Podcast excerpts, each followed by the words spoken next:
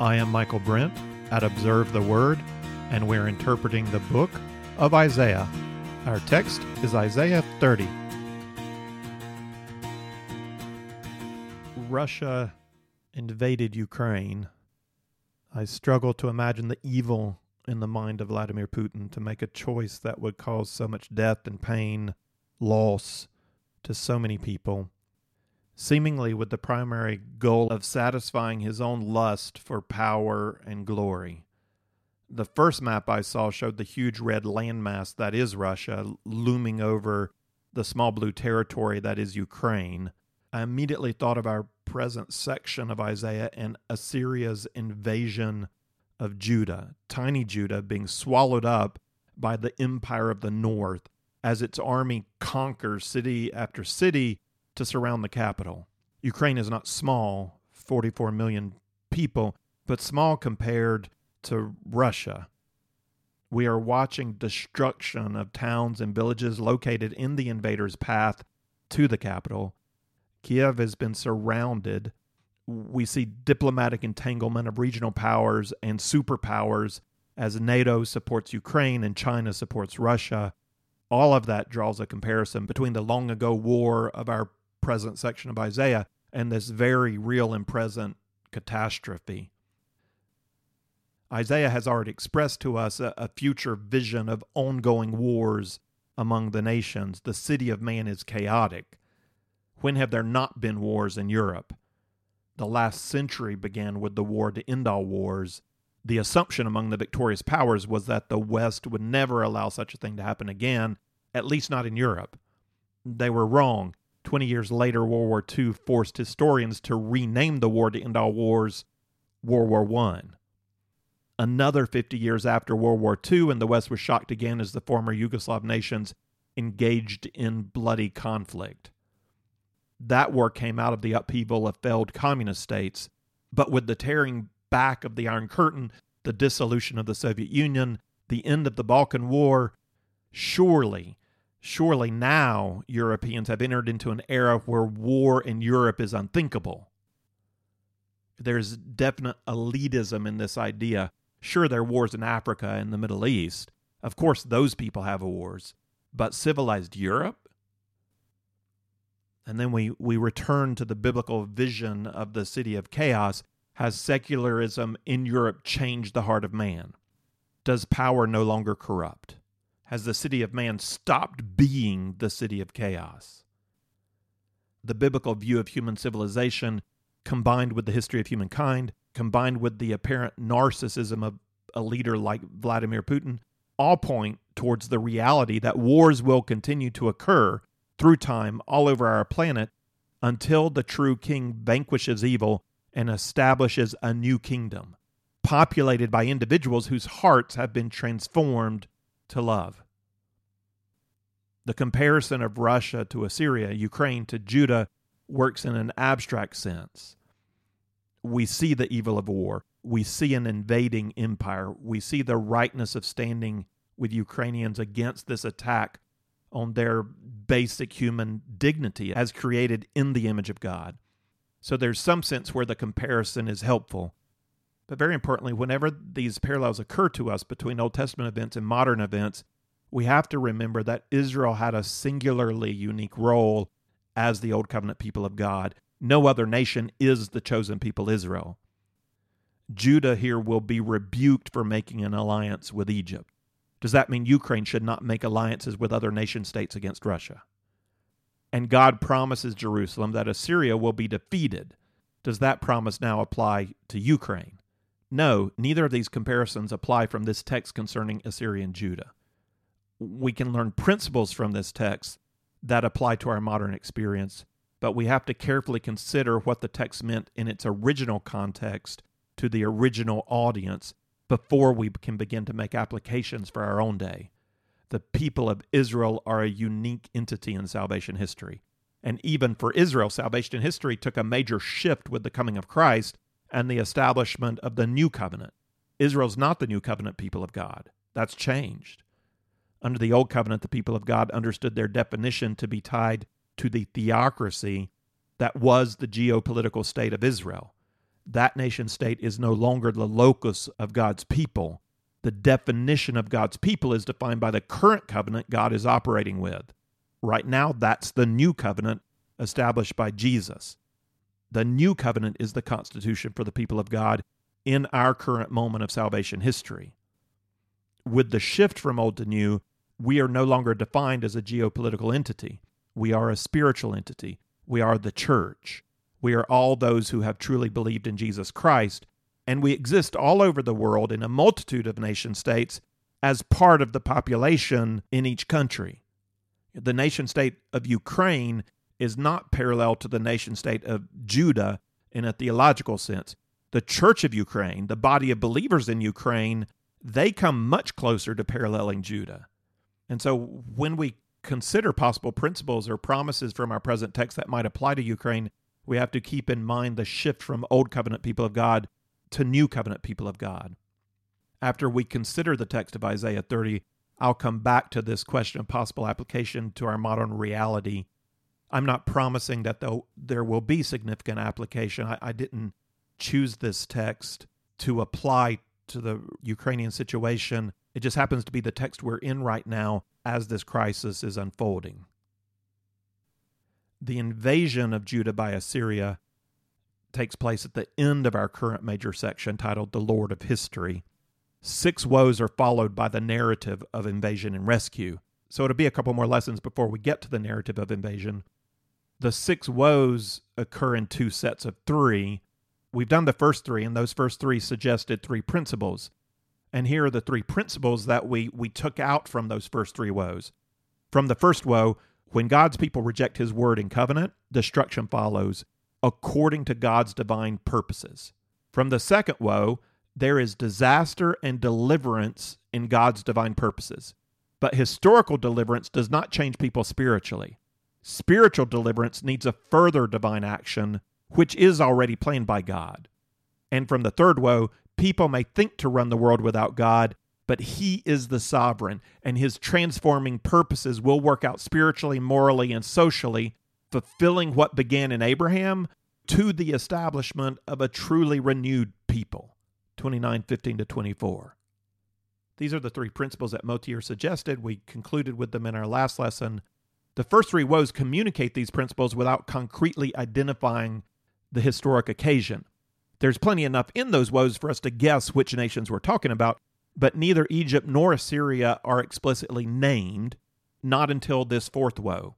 Beginning with the fourth woe, the second set of three woes occurs in a historically defined situation. So, first we have three woes that establish principles concerning Yahweh as the Lord of history. Then we have three woes that affirm those three principles through examples of practical application. Motyer sets the first three woes in a parallel column beside the second three woes. The first woe is paralleled by the fourth woe, the second woe is paralleled by the fifth woe, and the third woe is paralleled by the sixth woe. I'll treat this fourth woe independently of the first woe. I'm not going to be going back and forth. I want us to get a feel for chapter 30 but in the end, I'll consider how this fourth woe provides an example for the principle from the first woe. So, once again, here is that principle from the first woe.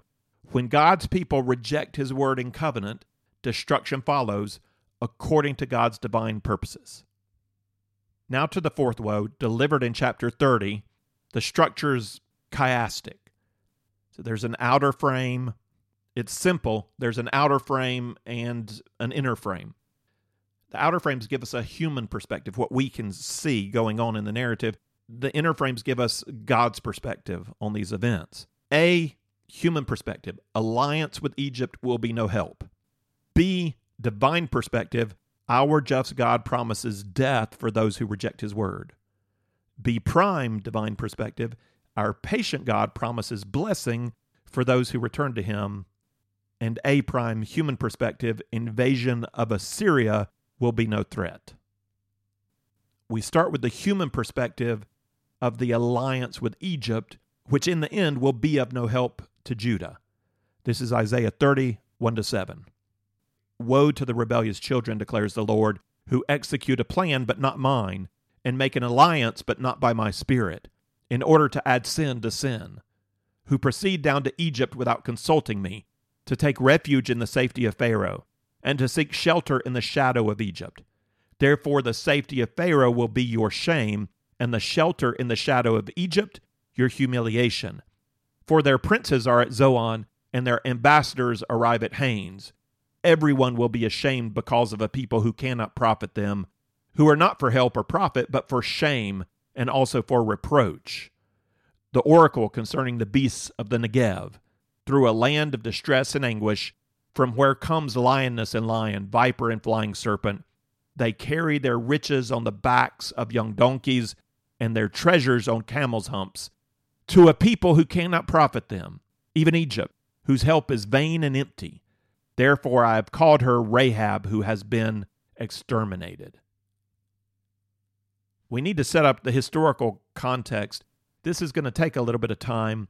We're now a couple of generations removed from the Assyrian emperor Tiglath-Pileser III, who was the one Ahaz sought out for help against Syria and Israel back in Isaiah 7.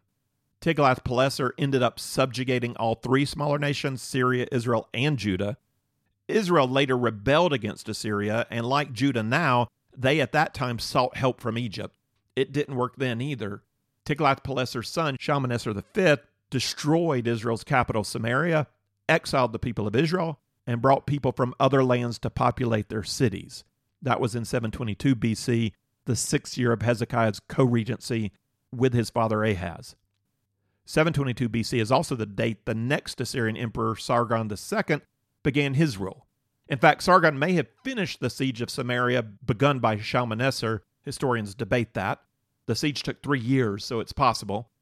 Typically, in the ancient Near East, various vassal states rebelled from the current ruling empire anytime there was a change of emperors. We're told in 2 Kings 18:7 that Hezekiah stopped paying tribute to Assyria. Presumably, Hezekiah made that decision when Shalmaneser died and Sargon took power. That was a dangerous move, but we're told in the same verse the Lord was with him. Wherever he went, he prospered.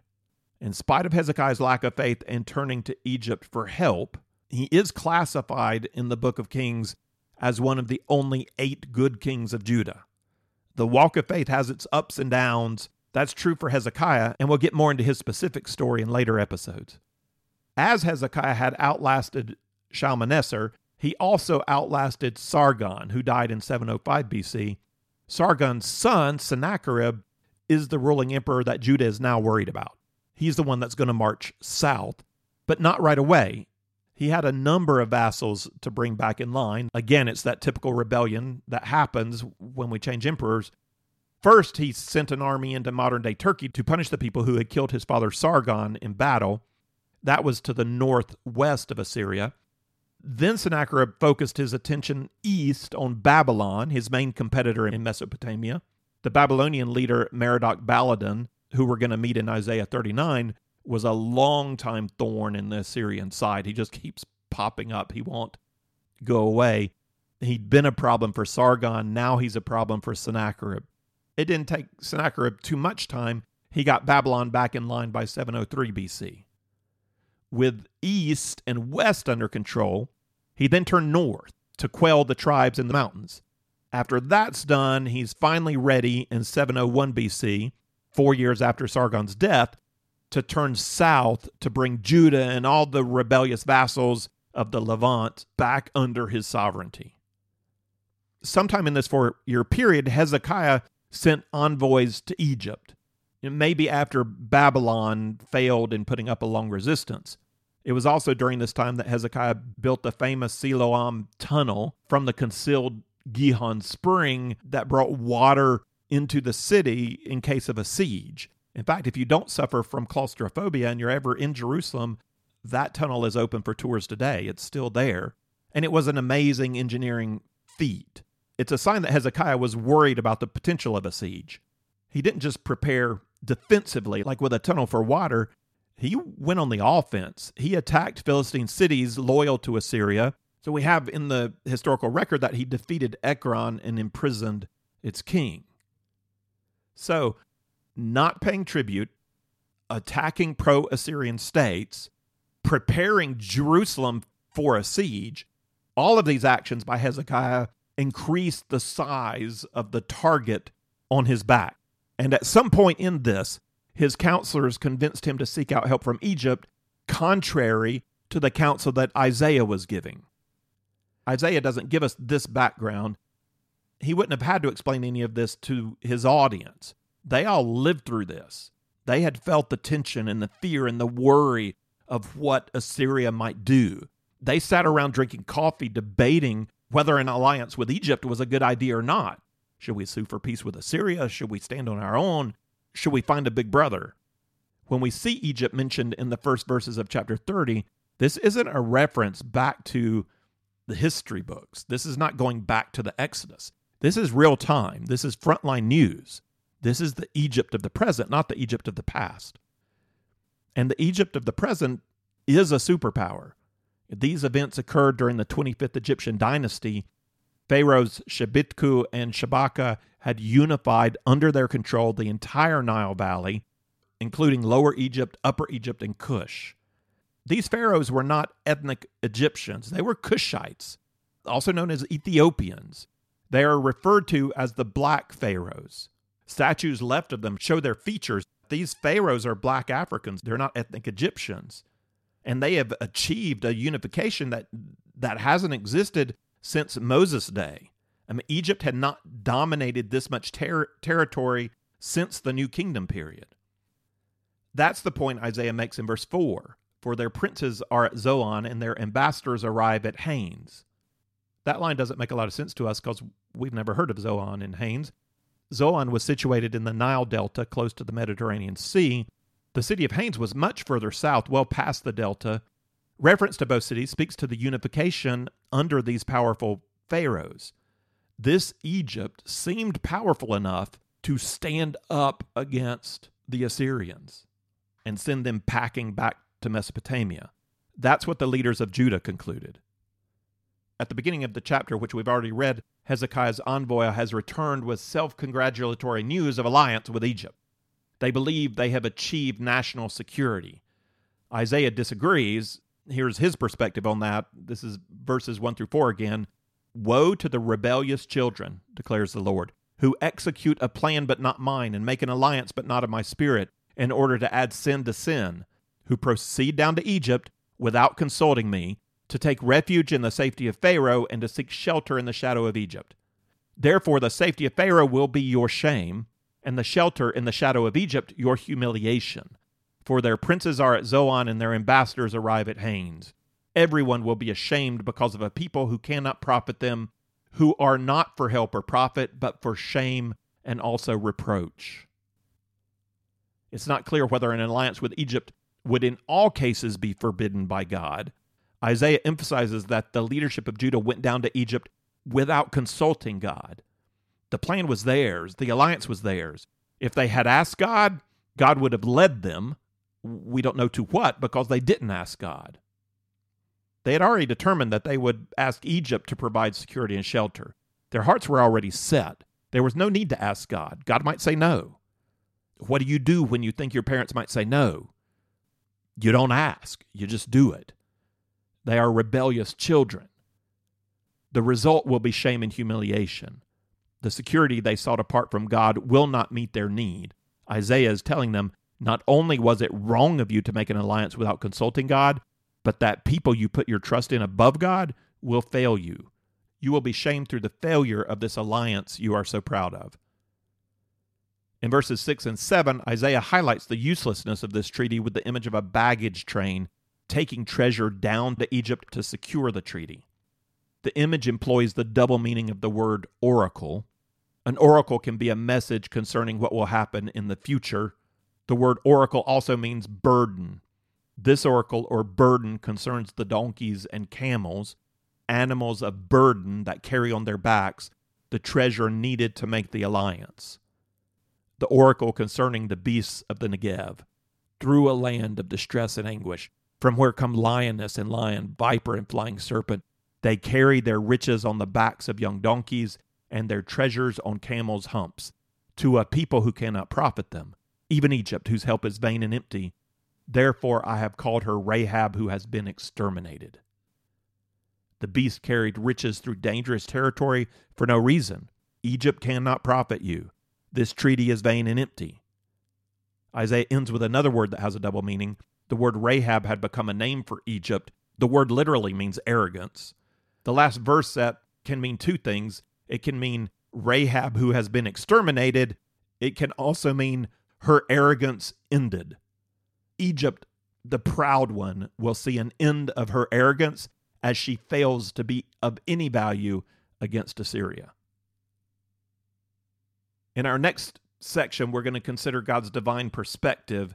In verses 8 to 17, Isaiah exemplifies the role of covenant lawsuit prophet. He indicts Judah of more than neglecting to consult God, he charges them with refusal to hear God's word and willfully turning aside from God's path. He then proclaims the penalty for rejecting God's word. The indictment comes first. This is 8 through 11. Now go write it on a tablet before them and inscribe it on a scroll that it may serve in the time to come as a witness forever. For this is a rebellious people, false sons, sons who refuse to listen to the instruction of the Lord, who says to the seers, You must not see visions, and to the prophets, You must not prophesy to us what is right. Speak to us pleasant words, prophesy illusions. Get out of the way, turn aside from the path, let us hear no more about the Holy One of Israel. In the first woe, Isaiah described how Judah's leaders mocked his prophetic word as fit only for the nursery. This also sounds like Isaiah experienced firsthand these words of rejection. Judah's leaders say, You must not prophesy to what is right. They don't want to hear it. They want pleasant words. They want illusion, not truth. They tell him, Get out of the way. Let us hear no more about the Holy One of Israel. They were probably not so blunt in their rejection. It's like today, people don't mind hearing about Jesus as long as it is a pleasant, permissive Jesus, but that's not Jesus. Jesus calls us to his own vision of holiness, to sacrifice, to a giving up of this life.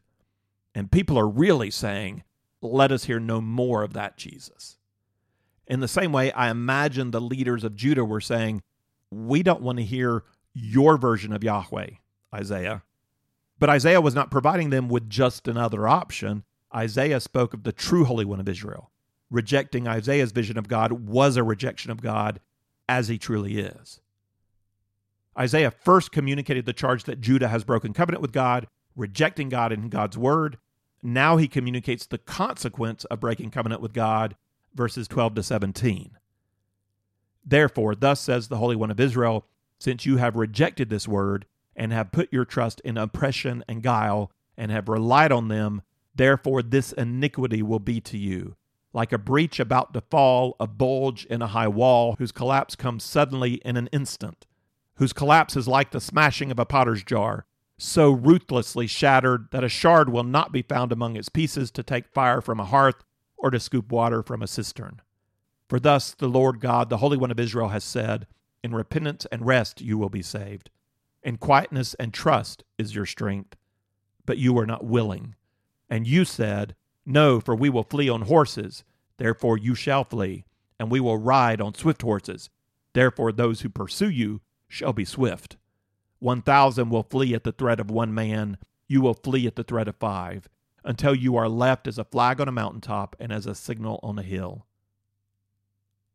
Can you see that image of a smashed potter's jar?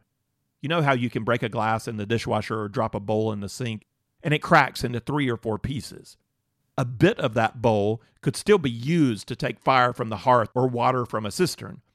Isaiah says the collapse of Judah will be like dropping that bowl out of a second story window onto cement. Whole, the whole thing shatters in an instant. They're no useful little pieces.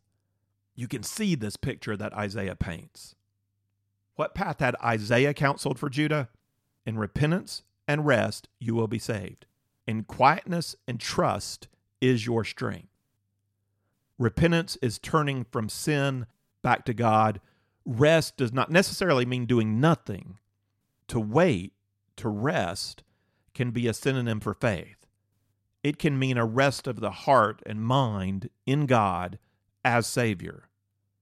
You can be very active in this kind of rest, but in your activity, you rest in the assurance that God's got you.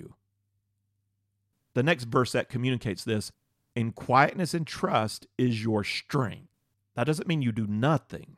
You have a quietness of soul, and you know that in whatever you need to do, The strength that saves you is not your strength, it is God's strength. That, Isaiah says, is the path they should have taken. God should have been refuge and strength. Isaiah goes on to say in 15b, but you were not willing. And so you will fail and you will run. When Isaiah writes in verse 17, 1,000 flee at the threat of one man, he's applying Deuteronomy 32:30 to Judah. How could one chase a thousand and two put 10,000 to flight unless their rock had sold them and the Lord had given them up? And when he writes, You will flee at the threat of five, he's reversing Leviticus 26 8 back upon Judah. Five of you will chase a hundred, and a hundred of you will chase 10,000, and your enemies will fall before you by the sword.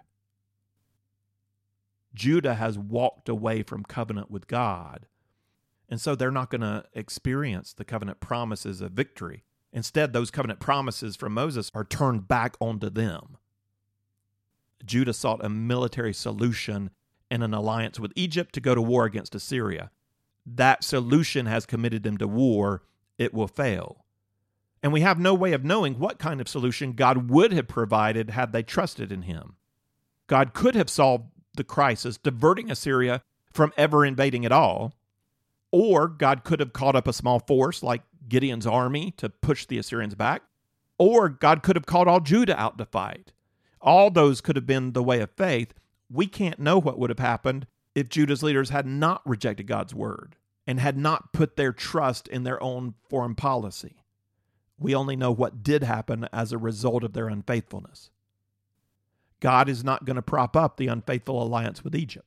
He's going to allow Assyria to invade, but that will not be the end of the story. That's only half of the divine perspective. Isaiah also sees in this punishment the patience of God to bring about promised blessing on those who will repent and return to the way of faith. The next section is our B prime we just looked at B, indictment and punishment for rejection of God's word. That's how God sees the alliance with Egypt. B prime adds the perspective of divine compassion. The section begins this way in verse 18 Therefore, the Lord longs to be gracious to you, and therefore he waits on high to have compassion on you. For the Lord is a God of justice. How blessed are all those who long for him. God longs to be gracious. He waits to have compassion. When we talk about people waiting, it's usually a way to speak about faith. When we talk about God waiting, it's a way to speak about his patience. Judah's counselors do not want anything to do with the Holy One of Israel. They've been described as rebellious children and rebellious sons in our first two sections of this woe. They've had enough direction from God the Father. They don't respect his word or his ways. They'll make their own way without his foolish, outdated word. They'll make their own covenant with Egypt and mock Isaiah when he calls it a covenant of death. They are proudly confident in their own view. What do you know about it, Isaiah? This is not death, this is life. This is the way the world works. They have power. We need that power on our side. God will punish these wayward children so that some might turn back. Every loving parent longs to be gracious, waits to have compassion, but not every child will return to the path of faith. The child has to want relationship. The child has to want to return.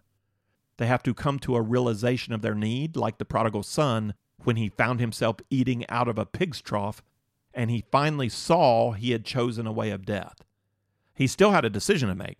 He could still harden his thoughts against his father, or he could repent and return. He had to want to repair relationship with his father. That's 18b. For the Lord is a God of justice. How blessed are all those who long for him. It begins with a desire to return. But not only must wayward Judah want to repair relationship with God, they also have to believe that reconciliation is possible. Isaiah is telling them that yes, from the divine perspective, God does welcome you back home. God has made a way for repair. I wonder if this word was meant to apply to Hezekiah. This is what it will be if Hezekiah forsakes his false counselors and returns to his trust in God. Or is Isaiah looking further ahead to the new covenant or even further to the new heaven and new earth? What time do you think Isaiah is talking about when you hear these verses? Isaiah 30, 19 to 26. O people in Zion, inhabitant in Jerusalem, you will weep no longer. He will surely be gracious to you at the sound of your cry. When he hears it, he will answer you. Although the Lord has given you bread of privation and water of oppression, he, your teacher, will no longer hide himself, but your eyes will behold your teacher. Your ears will hear a word behind you. This is the way. Walk in it, whenever you turn to the right or to the left. And you will defile your graven images overlaid with silver, and your molten images plated with gold. You will scatter them as an impure thing, and say to them, Begone. Then he will give you rain for the seed which you will sow in the ground, and bread from the yield of the ground, and it will be rich and plenteous. On that day your livestock will graze in a roomy pasture. Also the oxen and the donkeys which work the ground will eat salted fodder, which has been winnowed with shovel and fork. On every lofty mountain and on every high hill there will be streams running with water. On the day of the great slaughter, when the towers fall. The light of the moon will be as the light of the sun, and the light of the sun will be seven times brighter, like the light of seven days. On the day the Lord binds up the fracture of his people and heals the bruise he has inflicted. Let's follow the logic of the section. Verse 19 if Judah will cry out to God, and I think we have to interpret this as a cry of repentance as well as a cry for salvation, if they will turn to the Father with words like the prodigal, God will hear and answer. Then in 20 and 21, God has punished with the bread of privation, but punishment always has the goal of leading us back to God. When they come back, God will teach them again with these words This is the way, walk in it. God has been saying that all along. God is willing to be the guide. Now, when they are ready to hear it, He doesn't cut them off. God wants to repair relationship with any child willing to repent. The first thing God directs them to do is to rid themselves of idolatry. Turning from God always includes idolatry, whether it's actual idols of other gods or a dependence on human ability, as with Egypt, or on our own ability, or even a redefinition of who God is. That's idolatry. We can make God into an idol, just like the Israelites did at Sinai, fashioning a golden calf and calling it Yahweh. When we refuse to accept God's own definition communicated through his own revealed word, we are fashioning a God of our own liking. There is no abundant life in false gods. All false gods lead us towards the corruption of ourselves.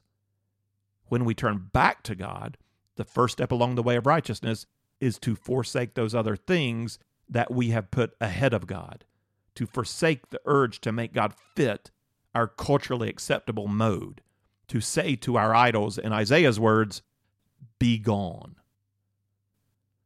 Walking in God's way leads to blessing. We know this is not always 100% true. This is generally true.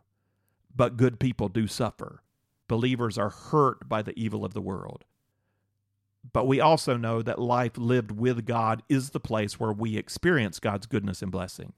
We experience life in God by trusting Him by working faithfully, by sharing with others, by raising our kids well. There is blessing and goodness through this earthly life for believers who walk God's path.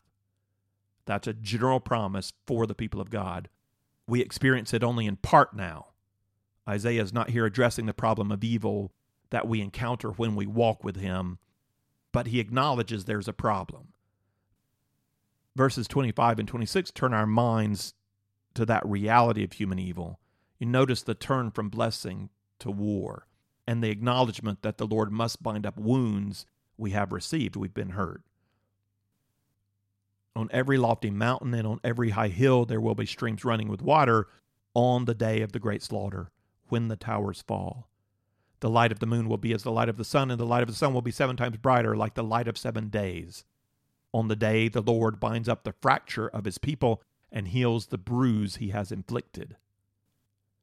Up to these two verses, I could imagine this section applying to Judah after Hezekiah's repentance and the defeat of the Assyrians. But these verses seem to elevate the situation. There was a great slaughter when Assyria's army was struck down by God outside the wall of Jerusalem. But when the towers fall, suggests God's victory over a human city. God is the one invading and the moon shining as the sun and the sun shining seven times brighter like the light of seven days suggests something more.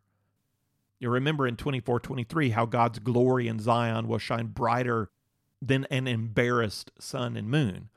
This reference of sun and moon brings that reality to mind, though here the brilliance of sun and moon suggests a renewed creation, and the reference to seven days suggests completion.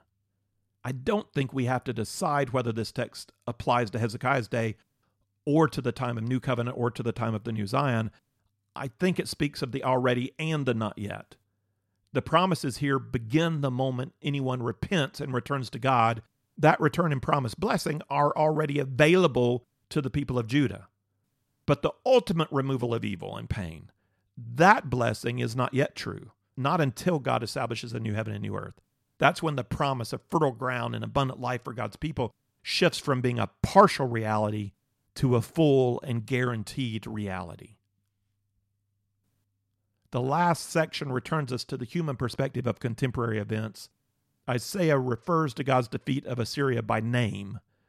We'll speak in coming chapters about this event, so I'll not take much time on these verses now. Make note, though, of the reference to consuming fire, which was a theme of our last woe, where Isaiah referred to Jerusalem as Ariel or altar hearth. Assyria will be consumed on that altar. Behold, the name of the Lord comes from a remote place. Burning is his anger, and dense is his smoke. His lips are filled with indignation, and his tongue is like a consuming fire. His breath is like an overflowing torrent, which reaches to the neck, to shake the nations back and forth in a sieve, and to put in the jaws of the peoples the bridle which leads to ruin. You will have songs, as in the night when you keep the festival, and gladness of heart as when one marches to the sound of the flute, to go to the mountain of the Lord, to the rock of Israel and the Lord will cause his voice of authority to be heard, and the descending of his arm to be seen.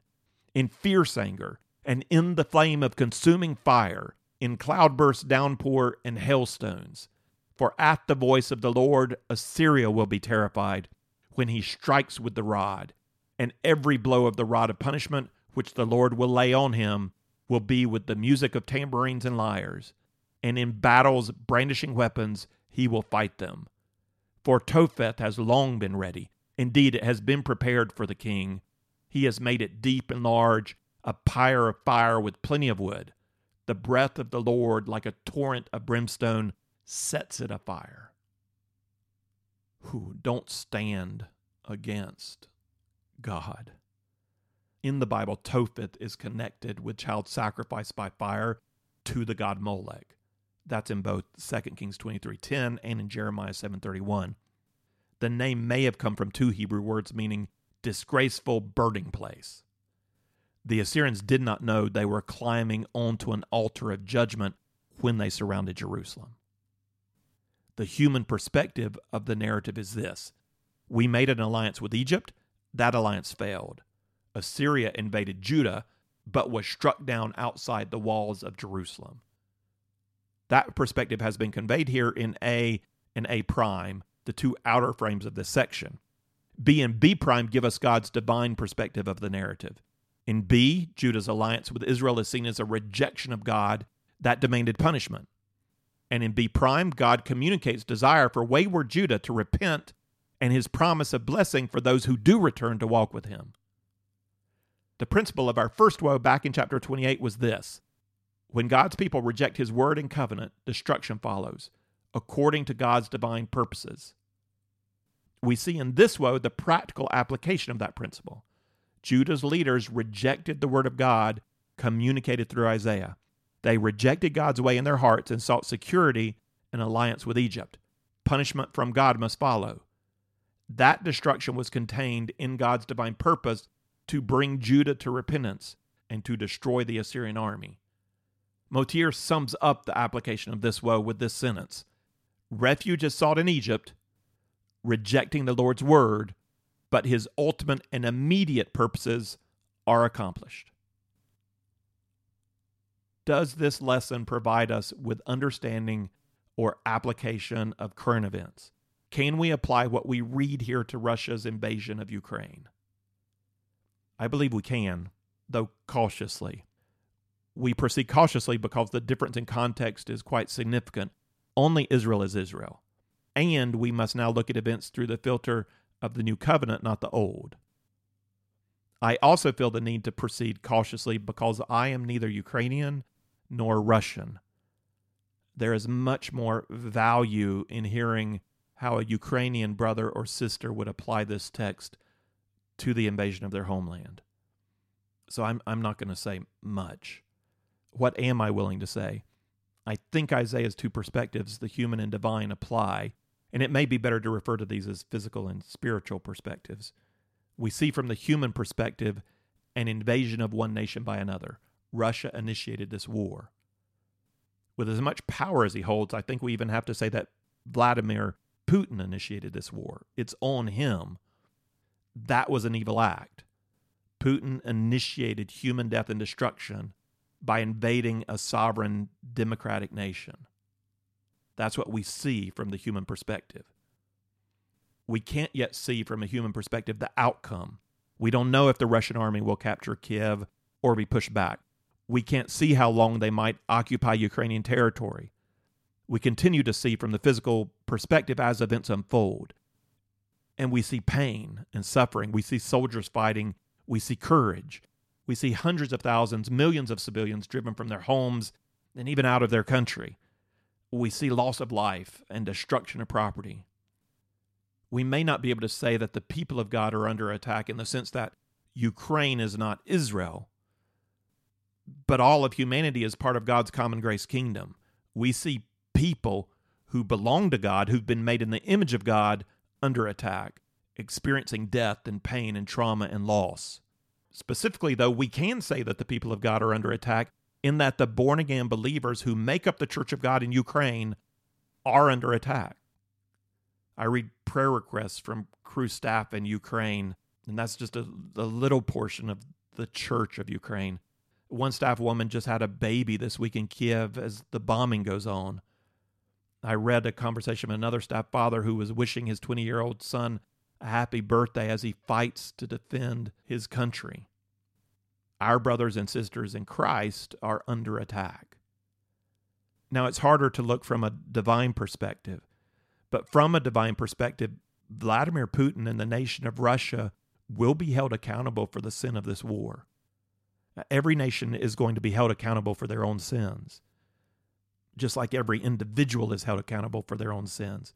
I'm not singling Russia out but for this war, Russia will be held accountable. Russia's leadership will be held accountable. They can stop the death and destruction. We also see from the divine perspective that God allows sinful people to freely act, whether wickedly or righteously. God will bring about justice.